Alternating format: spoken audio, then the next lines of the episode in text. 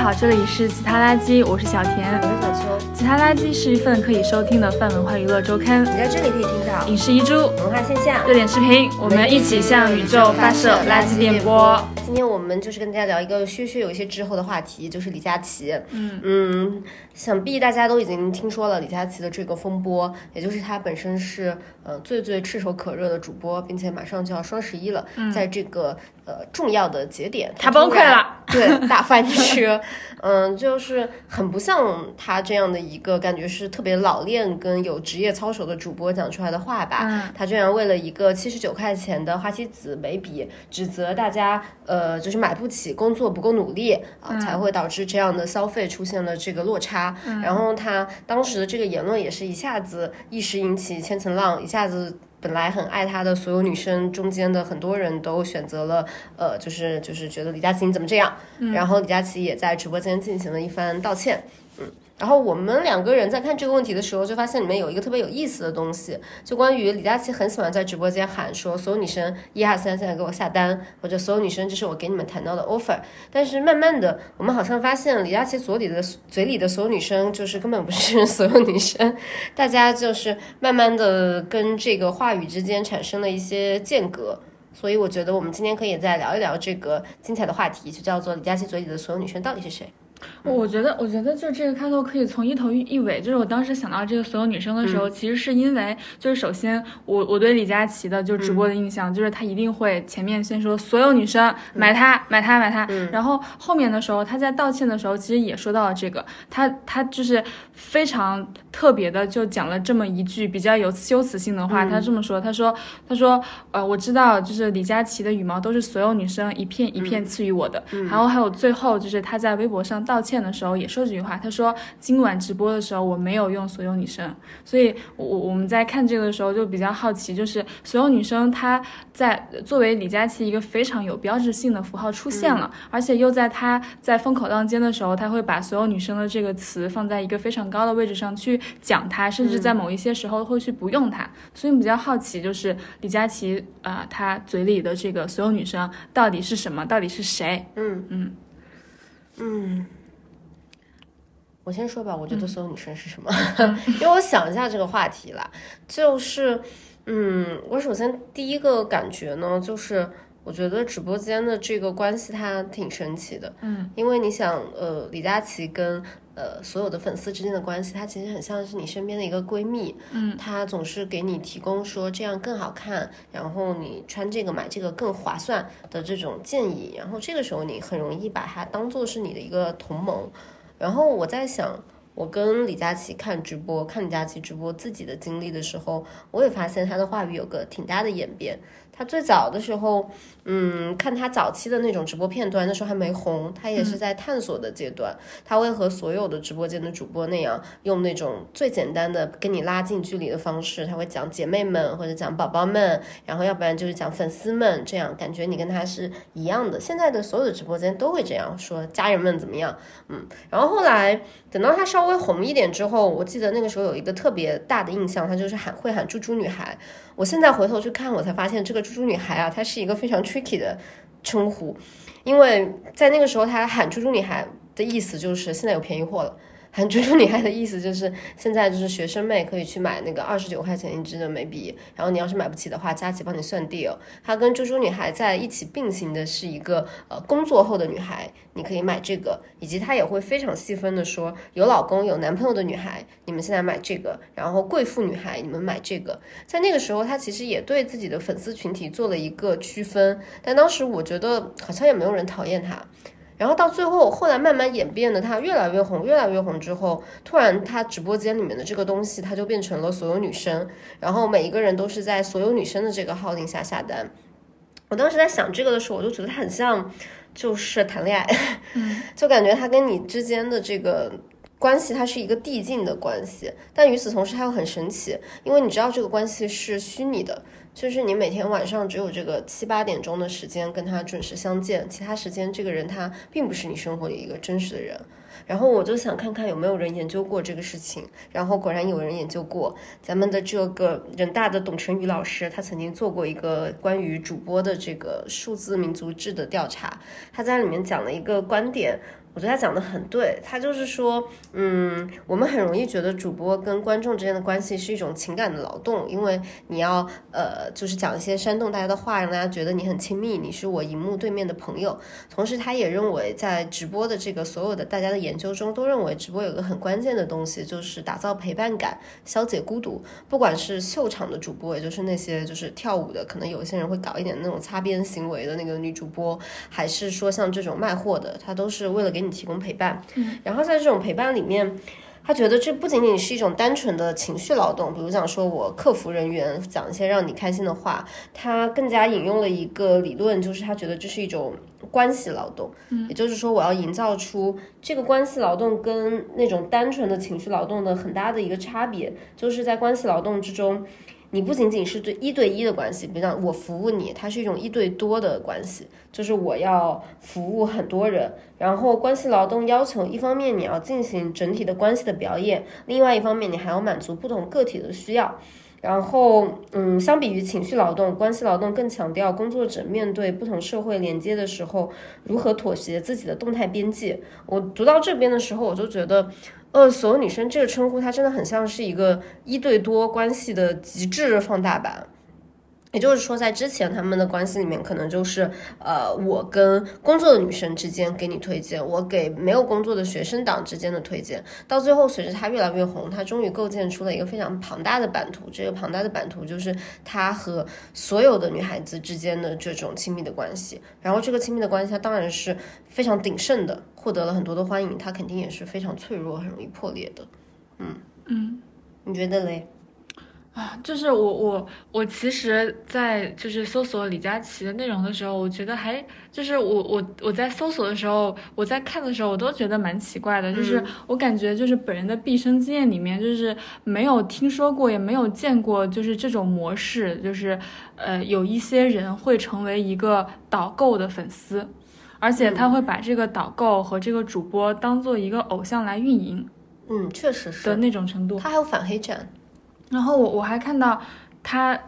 就是他在每一次，呃，就是每一次出现的时候，就就是首先他有他有两一个两个两个据点吧、嗯，第一个最大的据点就是在他就是微博直播那个直播间的那个据点，在那个据点里面，大家就是会说说那个呃佳琪来了，李佳琪来了，然后还会发那个二加七，你知道吗？就是嗯爱佳琪的意思、嗯。然后在微博上的据点，他就是会剖更多他的那种硬照，是真的硬照，嗯、就是 maybe 他在各种地方去玩，然后就有专业的摄影师给他拍出来像偶像一样的硬照，嗯然后整个光线。穿搭、调色都非常非常专业的一整套，嗯、然后下面的人也会也会留言这样子。然后我在看这个，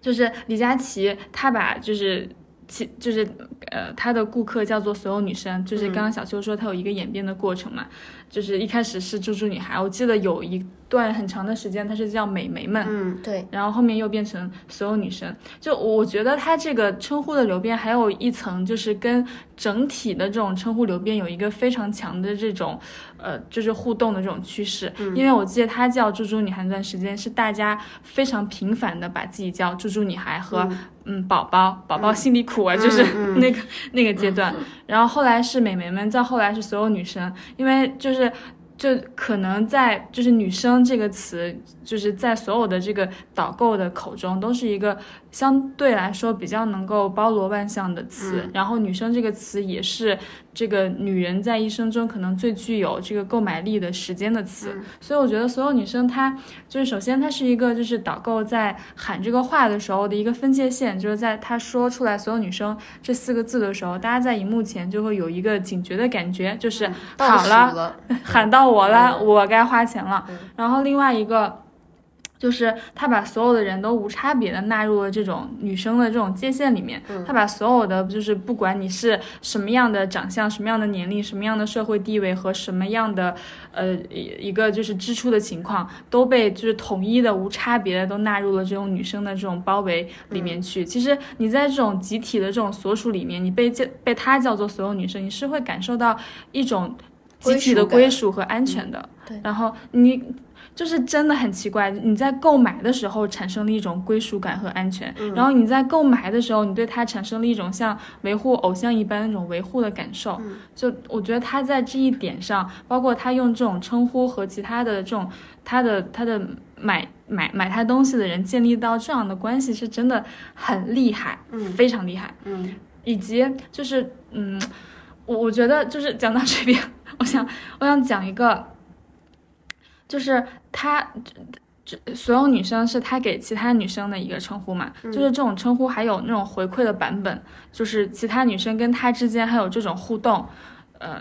一个就是爱佳琪，然后另外一个我我不知道你记不记得，她有一个很有名的称呼叫李老头，嗯，我知道，就是这个李老头也是后来才演变出来的。嗯嗯，就我觉得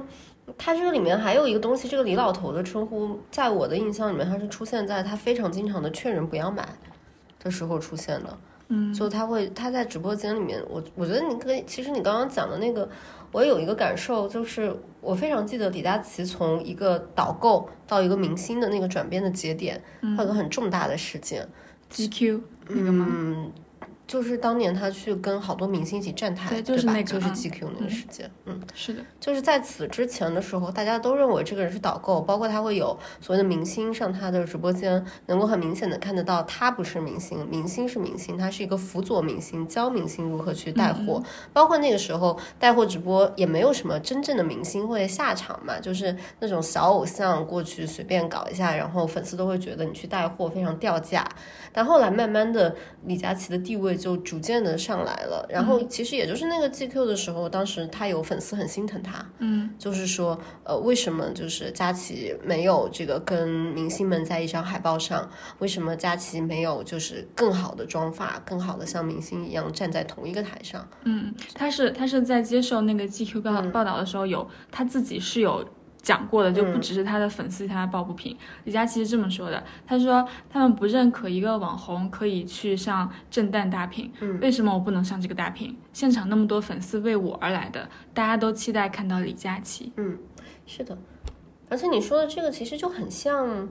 嗯，就有两个很像的东西吧。一个是我觉得它确实，我们好像很容易现在对一些网红或者是这种呃微名人、微小的一个名人产生这种粉丝一样的集聚的效应。嗯，然后李佳琦刚刚那个动作，我相信他也是发自他内心在讲的，但这个行为他其实放到饭圈的话来讲，就是虐粉。嗯嗯嗯就是你这个时候，就是说你自己的不良的境遇有这种悲伤的氛围，然后粉丝很容易就会激起一个群体性的这种同情。尤其是这种被慢待了、被错待了，大家都有，而我没有这种情形，嗯，是有一种会让人有一种妈妈心态。对。然后你有这个妈妈心态的时候，你们中间其实也就是不断的会聚集起来，变成一种更亲密的这种关系。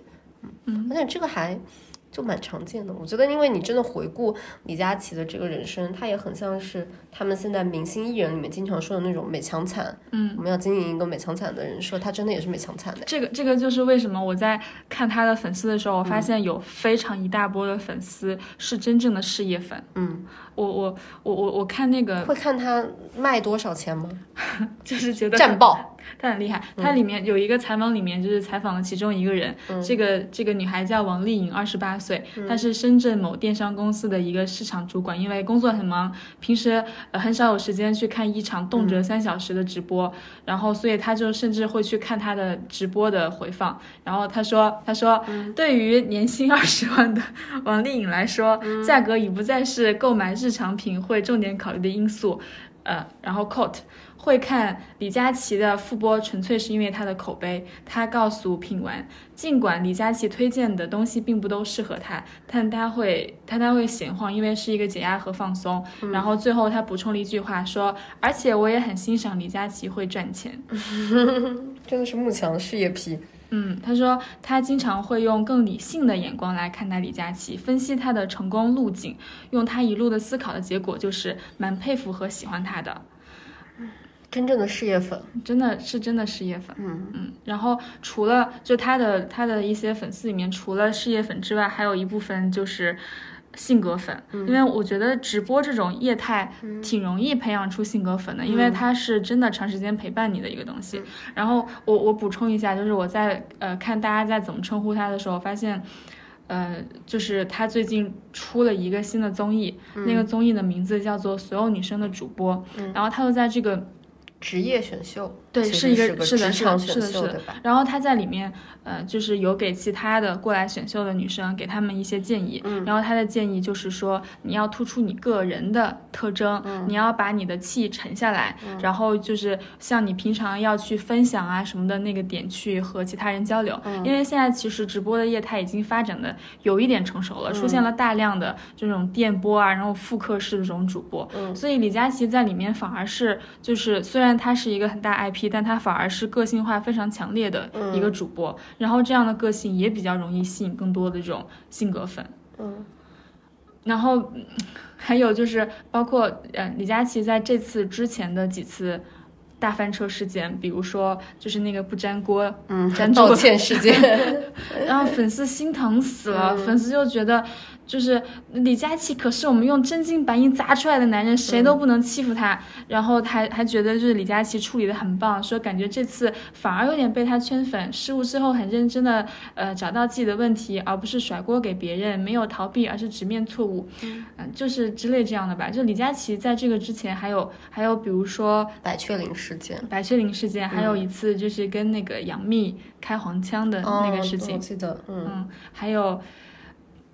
还有一次就是在讲那个全职妈妈什么，就是卫生巾用大用小，嗯还有什么之类的这种事情，但是呃风波都不是很大，嗯这么稳稳的过来了，就是反而他这样一路处理的时候。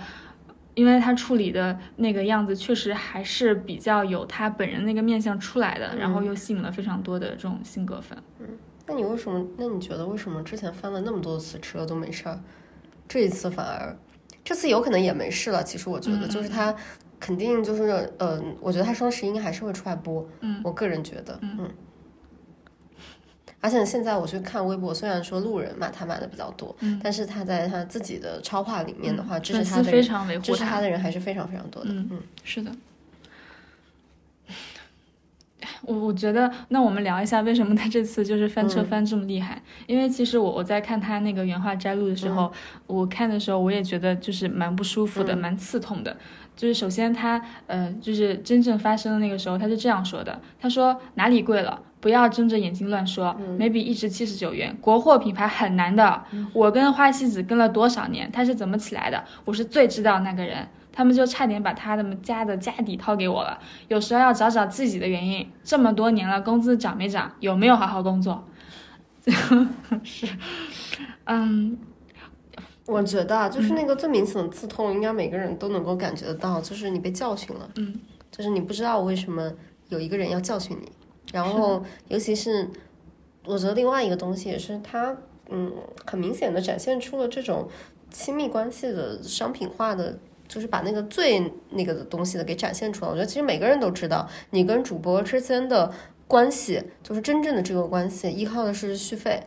因为哪怕你不在他的直播间花钱，你也依靠的是续费。因为其实你清楚，你只要看过任何一个讲解直播这个东西是怎么回事的东西，你都会知道，当一个直播间发福袋的时候，他的不是说主播要跟你搞好关系，主播爱你，而是因为主播看到这个直播间的流量下降了，嗯所以他现在要丢一个福袋出来，所以它是一种。呃，非常商品化的关系吧，也就是说，当他在亲切的喊着你说所有女生的时候，他其实不认识你嘛，然后你根本不是那个所有女生，她只是对着屏幕前的这个几亿的这个数据、几千万的观看量在喊所有女生。然后这里面你跟你刷到李佳琦也好，你刷到别的主播也好，你们之间的相遇也不是一种我在街上看到一个美女，然后我想跟她搭讪的这种相遇。你们的这个相遇就纯粹的是一个大数据认为你们该相遇了，你们就很赤裸的相遇。就我觉得，只是说，其实每一个人都知道你是在靠支付这个钱，支付你自己的时间，或者说支付你给自己这个平台打工的这个劳动力，在建立这场关系。嗯，但是他非常赤裸的告诉你说，第一，他这个关系他嗯，他不喜欢你在他的这个关系里面，因为你是一个不配得到这个关系的人。第二，你想我花钱、花时间、花劳动力、花情感付诸在这个关系里面，最后你还告诉我说，就是你你走吧，你不努力，我觉得谁都会生气。嗯，就是他李佳琦说的这个话，其实。嗯，我觉得太典型了，嗯、真的就是太典型了。他说，他说有时候要找找自己的原因，这么多年了，工资涨没涨，没有好好工作，就是他其实是在教训一个，嗯，某种程度上在他的直播间的一个消费不足的人。嗯，然后就是他整个这个话的要素里面和就是之前鲍曼那一本《工作、消费主义和新穷人》，它里面所就是讲出来的那个结构。就是几乎就是完全的吻合了，我没有，嗯、我真的很难想象，就是为什么就是一个社会现象和一个书能够形成这么、嗯、这么就重叠这么紧，真的太厉害了。嗯、他呃，首先 他在质问对方有没有好好工作这件事情，就是一一个工作伦理，然后那个工作伦理的部分就是呃，他市场先要求普通人好好工作，好好工作才有这个消费能力。然后另外他说这么多年工资涨没涨，然后他又把这个就是就是精英会。很很有可能会脱罪化，精英傲慢，对，嗯、把这个工资涨没涨这个东西，呃，真正追溯它的原因给抛掉，然后追问到这个人有没有守住他的工作伦理，嗯、有没有好好的工作，啊，然后我我我觉得这个里面就是我我摘录一段，我觉得这个讲的还挺。挺刺痛的，就是他说，包曼说，今天的穷人是不消费的人，而非失业者。他们首先被定义为有缺陷的消费者，嗯、就是没有好好努力工作的消费者，嗯、因为他们没有履行最重要的社会责任，嗯、积极有效地购买市场提供的商品和服务。消费者社会的资产负债表中，穷人明显是负债，无论如何也不能把他们计入现在或未来的资产。然后以及就是讲到了说现在的工资涨没涨的这一个追问。啊、呃、的一个比较重要的原因是的是说当当代的教育理念和体制都强调对人的驯化，并宣称，呃，劳动市场的不景气只是因为个人没有掌握好先进的技能和文化知识，而不是结构性的经济因素或制度安排好的矛盾所造成的。这样的新穷人就无法看到他们的个人困境和和更广泛的公共议题紧密是紧密结合的。我我觉得他他一个问题就是就是首先这个人没有办法看到，另外就是作为一个，呃，怎么讲嘞？就是一年。二零二一年，他的净收入就达到十八一百八十亿，一百八十亿。然后就是每天 净净收入五百零八万的人，嗯、就是如果普通人看不到，他应该是能够看得到的。嗯，他如果就是稍微负责一下他们公司的这个，看一下他们公司的这个账务支出，他就知道这个钱是怎么分配的。嗯，就是首先他能赚多少钱，高管能赚多少钱，普通的打工者能赚多少钱，嗯、然后在低一层这些在打扫卫生间的叔叔阿姨们能赚多少钱，嗯、你就知道他们到底有没有在好好工作。就是我，我觉得这里面还有一个问题，就是他作为一个占有了这么多的人，他讲了太多话了。嗯，他占有这么多，他还在要求别人。嗯嗯，我觉得可能还有另外一个是有强烈的背叛感。嗯，因为李佳琦这个人，他当时获得这么大的支持，也有很大的一个原因是大家觉得他是一个从南昌这么小的地方。呃，白手起家，嗯，一步一步奋斗上来的人，嗯、他是我们的人，大家会觉得说他是我们的人，他是我们这个粉丝群体里的人，嗯、所以我觉得这也是，嗯，为什么你看现在有这么这么多的主播嘛，每一个主播都有一个自己所谓服务的垂直的客群，嗯、可能有的主播是卖便宜一点的给学生的东西，有的主播还可能卖贵一点的东西，这样，然后但是在李佳琦这里，它是一个女性选购的直播间，嗯你很少有一个看到一个直播间它。垂泪到他会说这是所有女生要用的东西，嗯，而且我当时看他直播的时候，我也觉得他真是很会说话呀， 就是不知道他怎么这么会说话，他会就很好的包装到他跟你是一个真正的女性同盟，他是站在你这边的人，他要卖男人的东西的时候，他不会说直播间里的男生现在给我出来买，他只会说呃女生们现在这里有一个一百九十九块的剃须刀，你跟我一起买了吧，然后回去之后跟你老公说这个剃须刀是卖三百块，是你买给他的，佳琪这里给你便宜一百块，他会他会这么讲，还有会不停的说，他说女生们今天晚上看佳琪的时间是不是看的太长了，老公可能有点生气，男朋友可能有点生气，买一个嗯这个什么二十块钱的洗面奶哄哄他吧，随手下单一件，他就是。会这么讲话嘛？然后就一下子很受大家的欢迎，感觉你生活里面被弥补的很好。嗯嗯，它很像一个，我我看论文的时候看到有一个词，我觉得就很像嘛，就像叫情感外卖。嗯，就我觉得李佳琦很像是一个提供了这种巨量的不同类型的情感外卖的人。他就是，而且这种情感外卖的后面，其实这中间有一个非常那个每个人都知道、心知肚明但不说的东西嘛，就是这个亲密关系的背后是一个经济关系在支撑，然后他其实是不断的在走一个很难的钢索，或者说拿一个很难的就是平衡，一边是经济关系，一边是亲密关系，然后他要用这个亲密关系平衡掉经济关系，然后又要不停的去挣钱，然后在这个里面他。居然就是可以协调着在走这种很很诡异的协调的方法吧，但是他不爽，他肯定不爽吧？我觉但是得，他不爽，就是我我觉得因他为能他那么他能成功那么久，本身就是一个很大的就是很吓人的事情，你懂吧我？觉得他曾经是爽过的，但是后面他变得不爽。就这个事情之后，他他后面有一个补充言论，就是在他道歉之前的一个补充言论。他说，他说，他说，真的每天头痛到死掉，每天坐在这儿，真的，我唯一唯一最后最后坐在这里的想法就是。第一个公司这么多人，还有这么多同事需要培养，然后就是你们说每每天坐在直播间很开心，可以听到我们的声音，你们都说过一句话嘛，我们不买可以，第二期必须要播。然后到后面说这句话，我觉得很难受。他说这句话字面意思上不太好听，因为觉得你们很自私。然后他说，但我们理解你们，希望我们是可以一直陪伴你的一个状态，这是我坐在这儿最大的意义了。然后他在说完这段话之后，做了一个。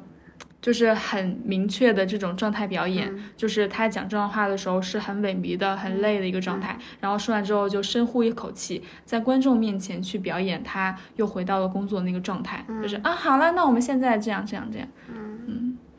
唉，但不知道为什么有点可怜他。嗯，就是我知道我不应该可怜一个 比我挣就是多钱那么多倍的人，但我真的觉得，就是做这种工作好惨啊！就是你你要小心翼翼的。你像，我觉得现实生活中每个人都有一个维持关系的这种东西，也有一些关系被维持成功了，有些关系被维持失败了。你都知道，一个一个关系的维持是很困难的。嗯，像他这种一下子要维持跟那么多人的关系，就感觉他像永远都在开一个招待所一样，要求每一个人都在这个 community community 里面很开心。而且其实我们两个做播客，就是也常常在评论区被骂，我们已经就是很，你知道，很就是相对的来说，做到我们能够做到的严谨程度和就是表达的时候，能够稍微的把它压缩到一个就是可能大家比较能够接受的那种已经收敛了一些，嗯对，已其经实收敛一 些，但还是会被讲，就是。他是在直播哎，而且嗯三百六十五天、之前是三百六十五天，每一天都在直播，每一次要直播三到五个小时，每任何一个人这么长、这么密度、这么高，然后、呃完全没有 cut 和剪辑的这种流量和这种呈现里面，你真的很难管理自己到这种程度。嗯，我真的觉得很就很累，这就是为什么我有的时候有点可怜他，因为我觉得，哎呀，就是打这份工挣那么多钱，哎，怎么讲呢？就是挺惨的吧，就是为了要继续把这个，因为他现在也骑虎难下了，他也不可能说就是说走就走，还得打下去。哎，但 anyway，刚刚说的那个也是我之前看到他们写这种直播分析的业态里面会讲的一个词，就是招待。然后他分析这种招待的工作，就是很他在很多方面都很像一个家庭的工作，就是像一个家庭主妇经常要面对的问题。当然，它是一个无敌升级版，就是你要处理特别多的任务，你要做关怀、亲密交流，都是你工作之中要进行的表演。这要求劳动者具备一系列的社会和情绪技巧，表现得如同家人一般。温暖亲近，但同时这也意味着，在这种工作中，私人和公共情感与职业之间的界限变得难以清晰的区分。我觉得这个也是，嗯，李佳琦遇到的这个问题吧。他整个人现在就是，他也没办法了， 反正他就给架在那儿。嗯，但其实我我觉得李佳琦作为一个主播来说，他也没有提供那么多的情感支持，因为其实看他的直播的大部分时间，他还是，嗯，介绍商品，对，介绍商品是是真的是在介绍商品，嗯，然后它中间的那一小部分的那些内容是到了比较后期的时候可能会加上去的，嗯然后可能是因为再有嗯就是中间有一些其他的这种嘉宾进来的时候。类似的内容可能会比较多，但类似内容也是一个就是嘉宾定制的内容。嗯但作为他本人一个卖货主播来说，嗯他提供的嗯情感价值和支持，可能更多体现在就是他每天都在那边。嗯，我觉得一个是每天都在吧，还有一个其实它的衍生的东西里面是有很多这种，就是我跟你在一边的嗯这个情绪在的嘛，就包括她之前那个所有女生的 offer，就是讲她去怎么跟商家谈价，嗯然后后来这个所有女生的主播，它里面其实也常常会 cue 到，就是一个什么职业的主播，你要嗯做到 A B C D E，、然后今天能不能陪你，然后它的预告经常会有这样的词语吧，嗯，我我觉得就是在在这一次过程当中，可能他所谓的翻车里面比较重要的一个部分，就是他之前那个站位就是。就是作为所有女生的一个派出去的一个使者，嗯然后对啊啊去帮助所有女生去谈一个价格。就嗯我要他站把在你们前面，对他把他之前、他本来会有那些就是所谓资本的那些背景全部都抹干净了，嗯然后就是非常干净站在你前面的一个人。是的，到现在，他可能就是某种程度上呃看到了他的背面，然后这个背面让很多人受不了了。嗯，是的。而且我有的时候觉得他这个关系，他确实很像是在搞一个，因为因为之前也讲嘛，这个关系是个一对多的，他一个人对所有女生的这个关系，那你你显然的就是你就像在做一个顶级大渣男，你一下子要跟这么多的人谈恋爱，你肯定是要会出一些差错。另外一个，我也觉得他其实有时候是在刻意的维持一种比较暧昧的关系，嗯，就是他跟你之间，一个是就是他是一个你需要就是崇拜跟 follow 的对象，另外他也不会，嗯，就是真的扔给你一些特别具体的，就是你跟他之间的关系，毕竟你们之间还有一些利益交换，然后还要把这个利益交换藏的比较底下，哎，不过反正我觉得从另外一个角度上来看，我也觉得真的是挺。挺挺那什么的，就是这个资本呢，就是这个资本主义，真的就是无孔陷入了生活里面的各个地方。你连买个东西都要变成是一种，就是隐性的亲密关系的购买跟物品价值的购买。哎，你现在还会在直播间买东西吗？我会买，那你会是你会是什么？就是随便点进一个直播间，然后就买了。对我从来不买，就是就是我认可这个主播，然后我给他花钱。嗯，你会吗？我我有跟你讲过一次吧，就是我以前从来都不看抖音直播，嗯，但我第一次打开抖音直播的时候，我就下单了，嗯，因为我觉得那个太就是就是太那个太猛了， 就是我一个没有经历过这些的人被吸进去了，对，就是那些深夜的时候，嗯，抖我也音是。抖音给我推了一个就是图书清仓，嗯，哦，不过这个是个题外话，但我觉得还挺有意思，因为那天晚上我就是头一次点进了抖音直播，那天晚上看的直播我都记得。第一个直播是一个图书清仓，是一个带货的，然后是一个衣着极其朴素的大姐。然后再坐在一个就是很破的图书的仓库里面，然后她叫卖说，就是这一套书最后的那个什么打折，嗯， 我我想说话，就是刚刚小秋说这个李佳琦是情感外嗯卖，对吧？我觉得你刚刚讲的这个，包括我还有一种，我觉得这种叫做情感勒索，嗯就是一个是就他有一种让你买的这种先天道义嗯性存在，然后我还看过很多种，比如说张颖颖的父母在直播嗯卖货，然后还有一些就是爷爷奶奶们就说他的孙女或者孙子得了什么病，然后他嗯说就什是么农产品滞销，对吧嗯他就是摆，他就是很木然的一个一个把那些非 常廉价的东西，然后只是放在这儿，然后放在这儿，放在这儿，你就知道它背后是一个体系在帮他运作的。嗯但是你看到那个的时候，你就心被揪一下，很不忍心的感觉对。但 anyway，这就是我在那个直播间下单，然后在这个直播间之后，因为那天是可能凌晨了吧，我往后翻，我就翻到那种，首先我翻到了一个点歌唱歌的，就是那种女主播，穿的挺少的，然后就是嗯，在那里一边唱歌一边说，就是谢谢大哥，你知道，就是那种女主播跟大哥之间，她有几个榜一大哥会一直看，然后你一进去之后，他就会念你的 ID，念你的名字，我觉得这个真的是那种非常明显的陪伴，嗯，你的这种直播吧，就是他很明显的要构建出一个暧昧的关系，跟这个里面的那个直播间没几个人看，少于一百人。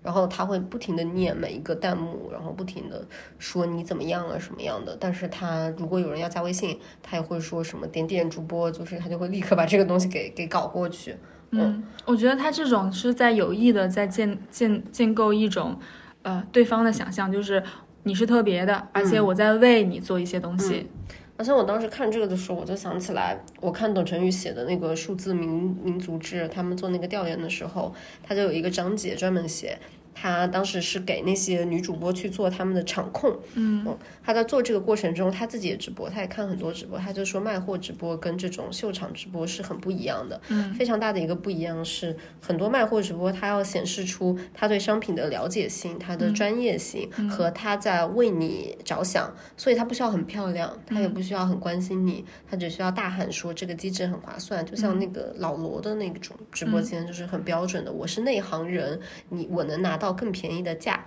对，但是秀场的主播就。他觉得在性别跟在这种金钱的这个获取上面，他更困难吧？这嗯些人，因为他不能赤裸的讲出价格，嗯，他一旦赤裸的讲出价格，那你们这个关系就不美了，嗯，然后与此同时，他还要。嗯，努力的就是去维持这样的各种各样的关系，保证因为打赏的永远都只有头部的大哥。嗯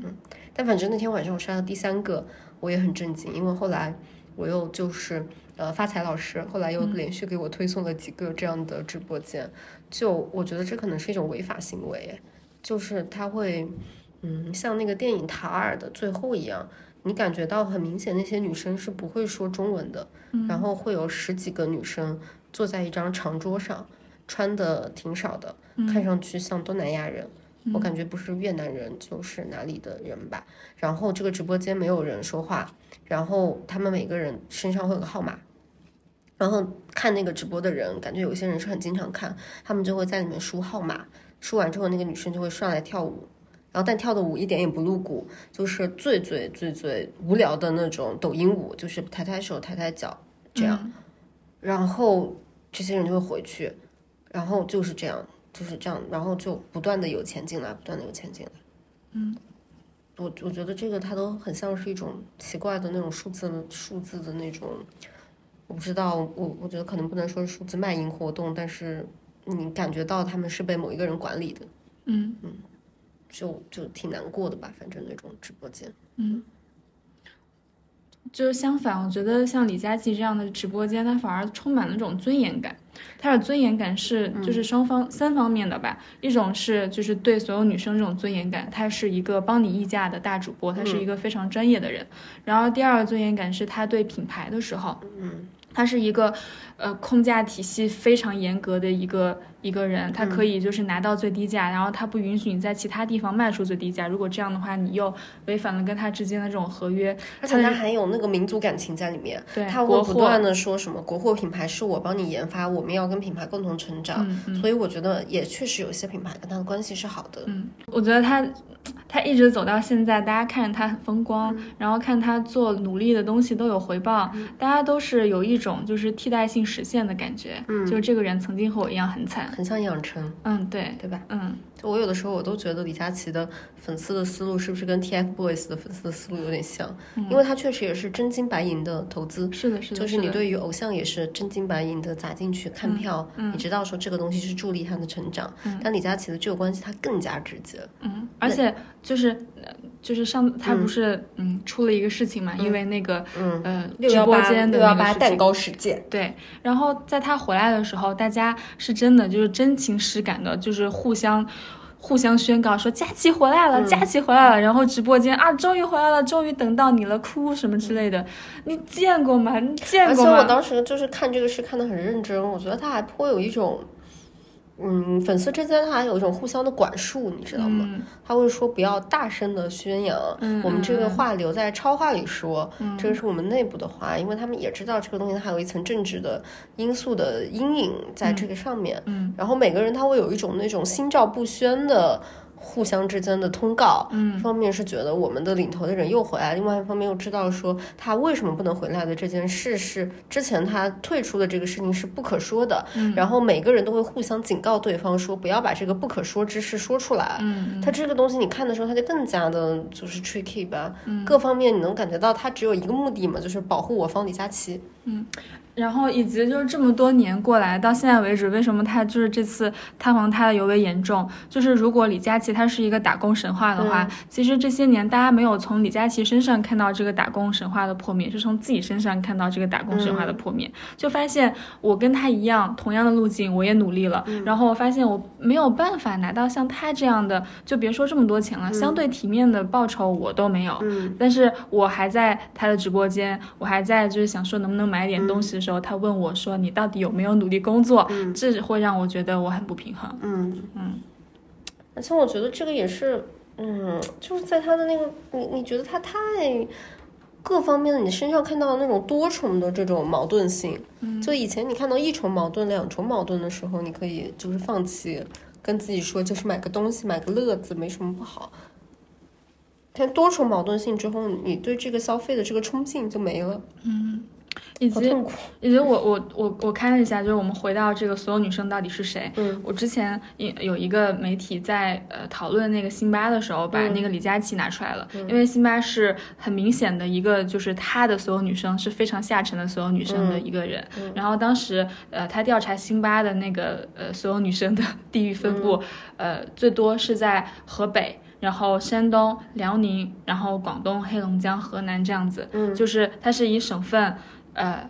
的这些，就是相对来说比较偏，嗯、北部、西部，或者是相对来说不太是就是东部沿海的，或者是北上广深这样的直辖市的这种地区的所有女生。然后李佳琦的所有女生的地域分布的 top 五分别是上海、北京、杭州、广州、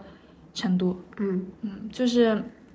这也是为什么，就是李佳琦他的所有的话和他所有的语料，最后都成为很多主播他们的语料库和他们的那个参照来源，就包括最开始什么、Oh my God，买它买它买它，是因为就是看他的这些物料的人，看他的直播的人，其实也是相对来说现在互联网上比较主流的那一部分人，能够比较好的运用自己的语言去追星的那一部分人。嗯然后再细分到所有女生的这个年龄。呃，当时他们对辛巴的那个统计是，呃，它里面最多的是二十五到三十岁，然后是三十一到三十五岁。其实相对来说年龄层是比较偏大的。嗯这篇文章发的比较早嘛，然后当时那个李佳琦他最多的粉丝都是九五后，嗯当时的九五后应该不是现在的九五后，我我记得这篇文章应该是差不多三到五年前发的吧，就是可能是更小的那一批，就。就是是九五后就一直是九五后对对啊，对，就是就是九五后更年轻的那个时候的那个统计， 嗯嗯然后那一批九五后 慢慢长大了，嗯开始走上了工作岗位。我觉得这个倒也未必，一方面他肯定有一些什么破防不破防了，不过我觉得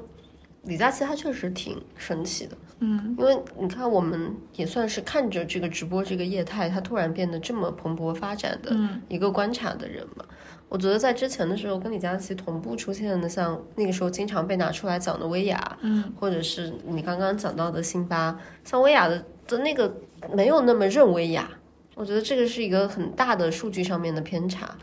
因为这个偏差它比较明显的是，一个是当时大家也很认薇娅，薇娅后来不是因为那个什么偷税漏税的那个事情，她也不能出来播嘛，然后薇娅就搞了一个那个什么蜜蜂助播团，她的那个助播团的数据其实很好。就是进去了之后，大家没有薇娅，大家相信的是，在这个直播间，在这个薇娅公司的直播间，我们可以买到便宜的东西。嗯他们相信的是他们这一套机制，而嗯，不相是这个对啊人。，那相对而言，这就是认品不认人嘛。嗯但是在李佳琦的直播间真的很认人，我都觉得很认真，我都会觉得，如果说我今天点进李佳琦的直播间，我看到是助播在播，我就不想播，我不想看。然后他另外一个明显的东西就是李佳琦在之前六幺八的那个事件之后，他们公司也出现了这种鸡蛋不要放在一个篮子里的行为。嗯他开了一个直播间叫“所有女生的直播间”，啊，然后那个直播间的机制目前是跟李佳琦直播间的机制是一样的，但是卖的很不好。也不叫很不好吧，就是相对而言跟那个蜜蜂助播团的那个数据的话，两个差一个量级的数据差，GMV 的话，他还，嗯，李佳琦就是还蛮懂去运营自己的 IP 的。你看，嗯我们看薇娅这么多年，她其实是没有一个就所谓的就是薇娅的语录，就薇娅薇娅讲什么没有话比较多，或者是薇娅身边的某一个人，就连薇娅她自己是有老公小孩的，他们都是完全的幕后人员。但是像李佳琦，连她的小狗都出了小狗就是它盘的狗内，哎子是很注意。对，我觉得小狗还有一个综艺类，嗯我觉得薇娅像那个女企业家，啊，李佳琦确实很像男明星，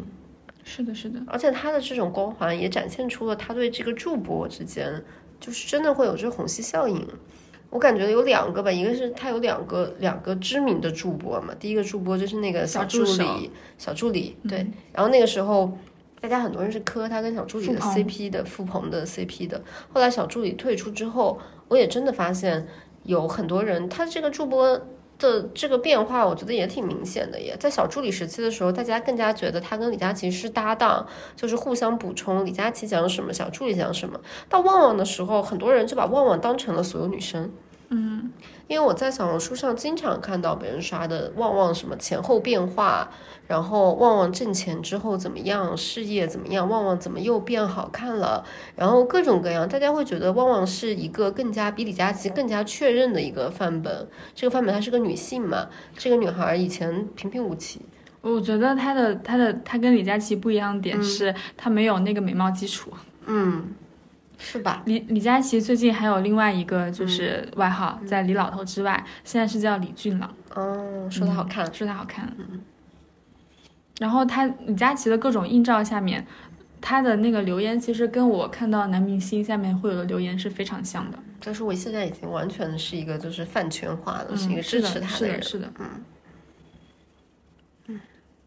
好神奇啊！居然有一个主播可以真的把这种购买的亲密关系推到一个如此的极致。我觉得你看现在那些小偶像，他其实也会要求你给他打头，或者他代言了之后要冲销量。但我觉得真的没有这么的，就是铺在明面上。嗯，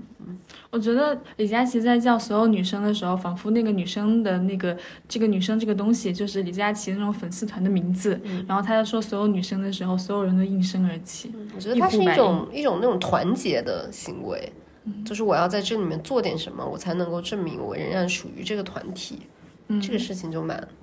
真的蛮厉害的，能够达成这种就是群体的行为。而且是让人家真正的花钱。嗯，但是可能就是在所有女生眼里，这是一种就是共购的行为，就是李佳琦在叫所有的女生，他是在想李佳琦在为他做事情。嗯，这是一李佳种琦确为实我吧把价格打了下来，我要支持李佳琦。嗯，这就是一种互相的这种构建起来的行为。嗯一方面，在他那里得到了很多这种情感外卖嗯 一样的东西；，另外一个方面，我觉得大家都是选择性的不去看这个背后的这个金钱的关系。这一嗯次又把金钱关系给翻出来，这个东西就是一旦拿出来就很难再隐身，嗯，你很难忘记了，真的很难忘记了。你嗯已其他东西都可以忘记，这个东西一旦拿出来就很难隐身。好像我觉得中国社会最最根本的矛盾，的确还是阶级矛盾，这么多年都是。或者或者不如说，就是因为不存在就是真正的，嗯，嗯，感情，不是，就是呃这样说吧。一种说法就是，中国往上推三代的时候，嗯大家都是同样的一个财富的，呃，积累的程度，嗯就是没有现在所谓的那种财富上的阶层，嗯所以大家对于财富上去划出阶层这件事情上是非常痛恨的。嗯，然后李佳琦把这件事情做出来的时候，尤其是当一个有钱的人去指责一个呃相对来说财富上没有那么好的人，就是问他这个贵吗？你有没有努嗯力工作的时候，是比较容易激起这种比较强烈的反感情绪的。哎。但 anyway，我觉得我们可以稍稍总结一下，我们刚刚对李佳琦的所有女生到底是谁的分析，其实说白了也是在分析她的这个情感的紧密的情感关系是怎么被建立起来，又怎么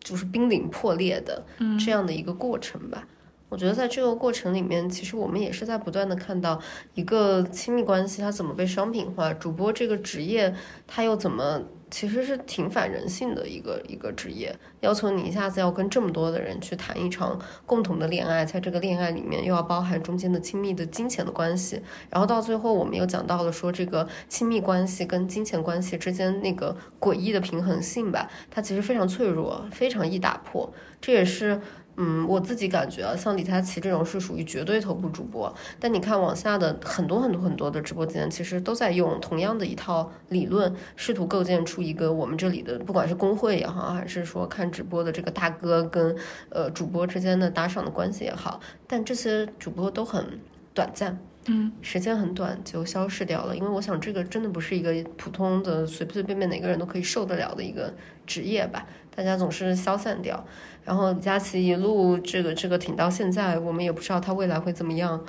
但嗯，就是这样了。我们现在就生活在这样的一个资本无孔不入，甚至要商业化和购买化我们所有感情的年代里。嗯，以及。嗯，就是虽然我们刚刚讲了很多，就是关于所有女生跟李佳琦中间有这种、有一种类偶像关系的这种嗯状态，但其实，呃，不得不说的就是李佳琦之所以能够走出来，走到现在，他确实有一套，嗯、怎么讲嘞？就是相对来说比较有效的这种呃直播和呃去卖出这种体系，然后包括他有一个非常好的这种呃议价的这种能力，所以大家最开始的时候肯定是因为呃能够拿到这样的价格。肯定是因为就是李佳琦能够做出这样的一个就是直播的业态，大家才愿意去买他的东西的。但呃，到后面就是李佳琦后面的这样的塌房，他可能也不单纯是因为说他讲了一句这样的话、还是那样的话，而是本身是不是在这个之前，就是因为嗯，类似于这种超头主播的这种佣金和控价体系就有问题，导致其实已经有一批所有女生已经走掉了。嗯然后后面的这些问题，可能它不单单是关于这句话的问题，它有可能就是整个直播业态的这种呃超头部的主播，他这种控价能力和这种粉丝去留，在中间嗯可能已经发生了太多次这种轮换吧，而我们并不知道。嗯，今天我们就聊到这里啦。如果你喜欢其他垃圾的话，记得点点订阅。我们也开通的亲友群，可以扫码进群。嗯，欢迎大家，对，点赞、收藏，然后分享给更多的人。今天就到这里啦，拜拜。拜拜。